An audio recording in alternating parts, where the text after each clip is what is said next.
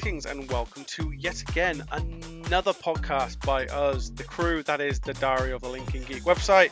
I am Mr. Chris and I've got with me Mr. Dan. Hello. Remember, you can always chat to us when we're doing our live shows. The podcasts are all pre-recorded, but if you are interested in being involved and you want to come in and have a chat, or you've got some topics for us, do let us know. You can do that by going to our website, which is doalg.co.uk.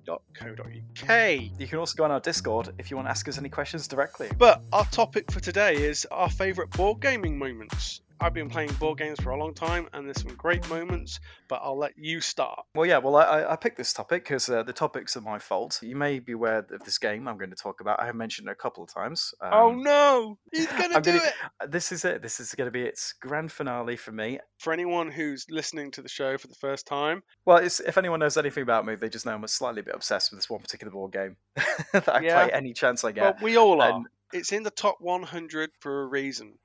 It is. And it's been out of print. Desperately needs a reprint. Desperately. My physical copy has fallen apart a couple of times. They sent you a brand new board, didn't they? They did. The company were very good back in the day. I'm actually on the third board. The first one we were playing, I mean, this could probably class as a gaming moment. I mean, I think this is how I first met you as well, Chris. Yeah. You were like you were a friend of a friend, and then you kind of got involved in these board gaming nights. We're all like...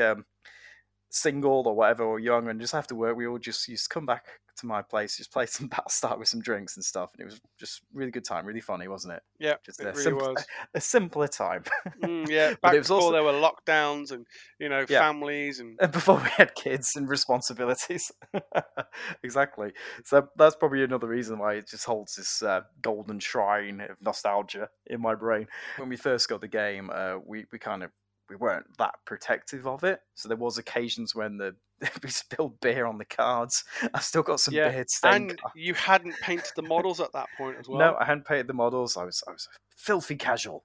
Well, this is the thing. None of us realised just how good Battlestar Galactica was going to be. Yeah. You're very reluctant sometimes to invest in deck protectors and buying paints for the models if you're not going to like the game. I did that very same thing for Labyrinth, if you remember. The models were all beautifully painted up by my friend, and it was naff. I wasted all that time, and I couldn't stand the game. I suppose playing it first, knowing if you love it or not, and then customizing it is the right way to go. Mm. But this is from an era when before I even knew about deck protectors and stuff. Yeah, you were such an innocent little fool, weren't you? I was. It's a sweet summer child. We ruined two boards. That game. Yeah. We played it so much, the game fell apart down the middle. The company graciously, free of charge, Fantasy Flight Games sent me a new board, and then a couple of years later it fell apart again.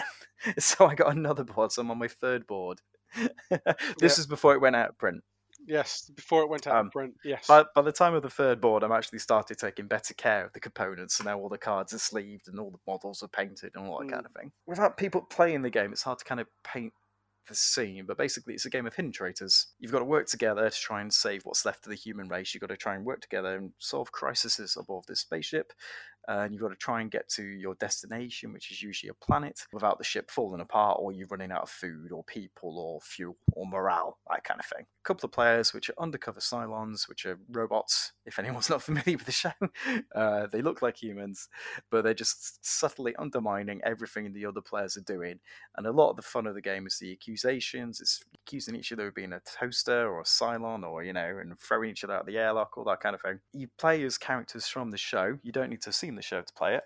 That's one of the beauties of the game, but you do get an extra layer, I think, if you know who they are. They've all got different abilities, but I was playing as a character called Dee, who is the communication specialist. She's fairly low ranking on the ship, so basically, sometimes I have players that have got like positions of power on the ship, like Admiral or President, and they tend to have a lot of the more powerful cards, and they make some of the more important decisions, so there seems to be more scrutiny on them, and I was just playing this lowly tech, and I was a Cylon, but I was kind of under everyone's radar. And I was kind of doing my subtle little bits of sabotage. I was playing in negative cards, face down, and I was kind of matching the cards that only the Admiral or the President could play. So the focus was just fully on them, and I was doing all sorts of kind of subtle damage and just kind of laughing manically internally.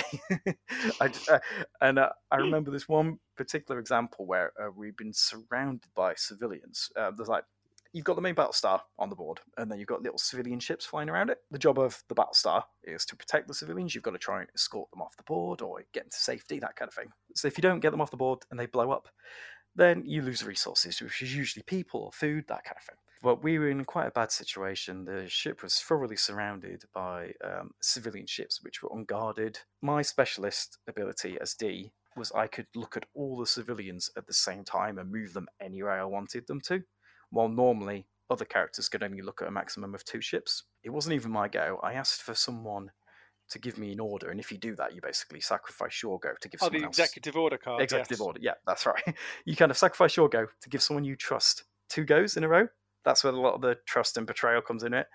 They wanted me to kind of gather all the civilians up into a safe place guarded by our friendly Vipers, our the friendly ships in space. And I moved them all the opposite direction. I moved all of the civilian ships directly into a horde of Cylon raiders. And just the whole table was just stunned into silence. And then for my second action, I played a card that let me look at the next crisis that was coming up, and I could see the raiders were going to get activated. So I made sure they definitely did. And when they got activated, they just killed, I think it's about 8 or 9 civilian ships in a single row or a single turn. And I just remember everyone was like, you son of a... And there's loads of swear words, which I cannot say. Yeah. We could, bleep them out right now. On this family show. And I think it's the highest casualty rate I've ever seen. And the most vindictive and evil thing you've ever done. It was. I was still technically classed as a human player because I didn't play my silent action. I just did stuff that humans could do to just cause all this devastation. So after that, they were just determined to throw me out of the airlock, and I was just fighting it all the way. And while they were trying to get me off the ship, there was just all this other bad stuff. There was explosions happening. Mm-hmm. And it's safe to say Cylons won that game. I think I got my Cylon of the match trophy, probably, for that one. Silent achievement unlocked. It was just one of those moments where just everything seemed to come together perfectly. I've been under the radar, subtly making them distrust each other. And it's then those moments, isn't it? Yeah. When you have so successful distrusts on someone else. It's in my Hall of Fame, really, for just setting up these really thematic moments. I mean, it feels tense and exciting all the way through because there's just always stuff going wrong, and you have to work with the other players to try and resolve the issues. And then all the while, you're just waiting for this chance for this sudden but inevitable betrayal that you can just strike exactly the right moment. You need friends that aren't easily offended, though. Yeah, people in their board game groups have often got friends that they're more than happy to play, some big box games with. Oh yeah, of course. I'm just mean I've played with one person before that got very upset when I did my betrayal on them. It wasn't that game I was mentioning earlier. Oh right. But yeah, they got particularly upset, and therefore they didn't want to play the game ever again. And it did actually sour the mood because I was just lying to this guy who was my friend, and he took it a bit personally. Just to clarify, I actually enjoy both sides of the coin about Battlestar. I like being human and a Cylon. Yes, no, I agree. Because even if you're a human, you get a lot of fun trying to suss out who the bad guys are. You get to try and be the detective. Did you want to go to your moment? And then I will put a pin in it. Yeah. I will try not to talk about Battlestar ever again. And we'll try our best, but you're not the only Battlestar advocate, so it's fine. I'm a massive fan of deck building type games. There's some of my favourite mechanics that I'm involved because, of course, with a deck builder game, you are responsible for refining that deck and playing with it. And one of the great ones that have come of recent is Harry Potter Hogwarts Battle. It's a game for 2 to 4 players, and you can play it dependently if you're going from years 7 all the way to the end. Yeah, you could do the whole story. But if you're doing a year at a time, I would say your average game time is 30 to 60 minutes. You work together against the game. It's a cooperative, yeah. It's a cooperative game, yes, exactly. The deck building element, of course, comes from your starting characters. So your starting characters, you get base cards that go with them. So, of course, you have Harry, you have Ginny, you have Ron, and you also have Neville. You'll get standard cards with those characters, some of them that are specific to each character. So, for example, Harry has an Invisibility Cloak along with Hedwig. Hermione has the Time-Turner and Crookshanks. Ron, if I remember correctly, has Bertie Botts Every Flavor Bean. And Neville has Trevor the Toad. and they obviously give you relevant abilities within your deck. In the base game, there's no discard abilities. The core game was obviously is to draw cards, play them, and get defeating the villain cards. The game board game is what goes against you. So you have Dark Arts event cards. You have Dark Marks. Each time you're at a location, you'll get cards and villains that add Dark Marks to those locations. I needed to explain all this to kind of lead you into this moment. Into the moment. We did a major gaming marathon day. Towards the end, we started playing Hogwarts Battle. It was myself, my wife, and our friend George and Sui, all done remotely. You can play it open-handed because you're working together as a team. We did it over Zoom, and it worked really well. Well, obviously the person with the game was what, just holding the cards up to the camera, were they, or something? No, so we had a camera over the top of the table. Right, okay. All right. And then I connected it through to Zoom as a separate client. So you had the game board and all the cards cast on the screen. And then when everyone needed to draw something, you just drew it and put it in front of their relevant character, and they picked and choose what they wanted to do. So it worked really well. We got from the very first year all the way to year 7. 4 hours. We churned through every single location and every single year. One of the disadvantages, and with the way it's so harsh, is normally with a deck builder, you'll keep that deck as you're improving it all the way through a game. But each year, it resets.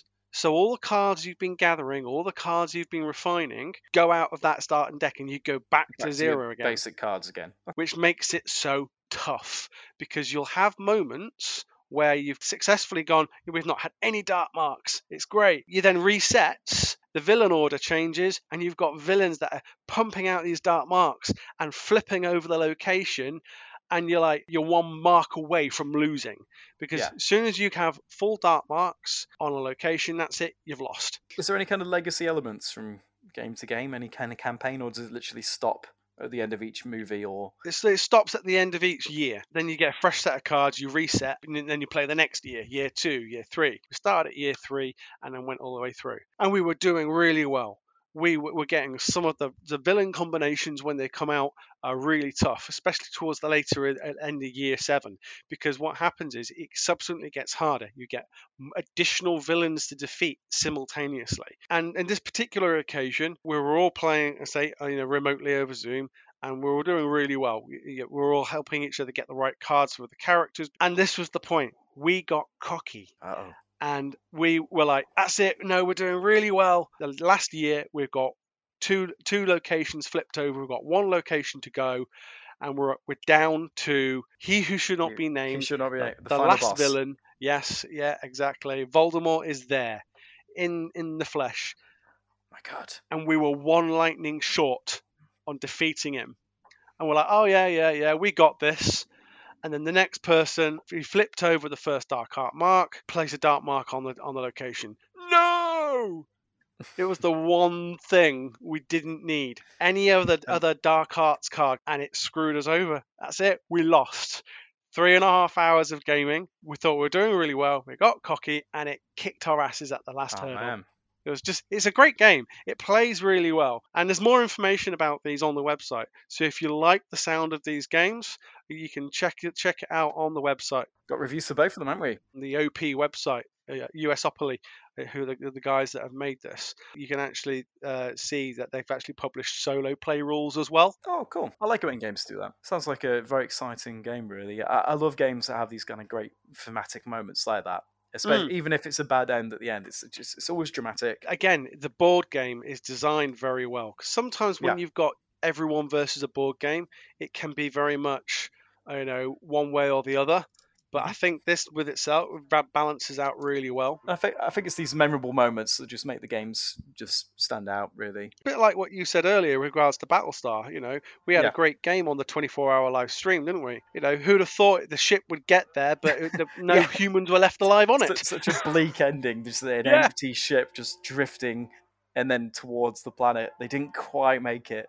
No, it didn't. Tragic ending, but so dramatic. Yeah, it was a tragic ending, but again, it's these moments that sit with you in your mind. And now we're kind of coming out of lockdown.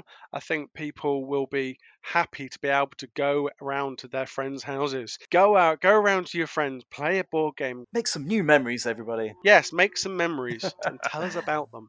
We better wrap up, so I'm just going to do the obligatory, little reminders, guys. If you are enjoying the show and you have not subscribed, please do subscribe and do feedback and let us know what you think. We're a sociable bunch. Pop on board, say hello. Everything's on the website, so again, that's www.doalg.co.uk. Diary of a Lincoln Geek. Everyone out there, stay safe. And keep gaming. Take care. See you later.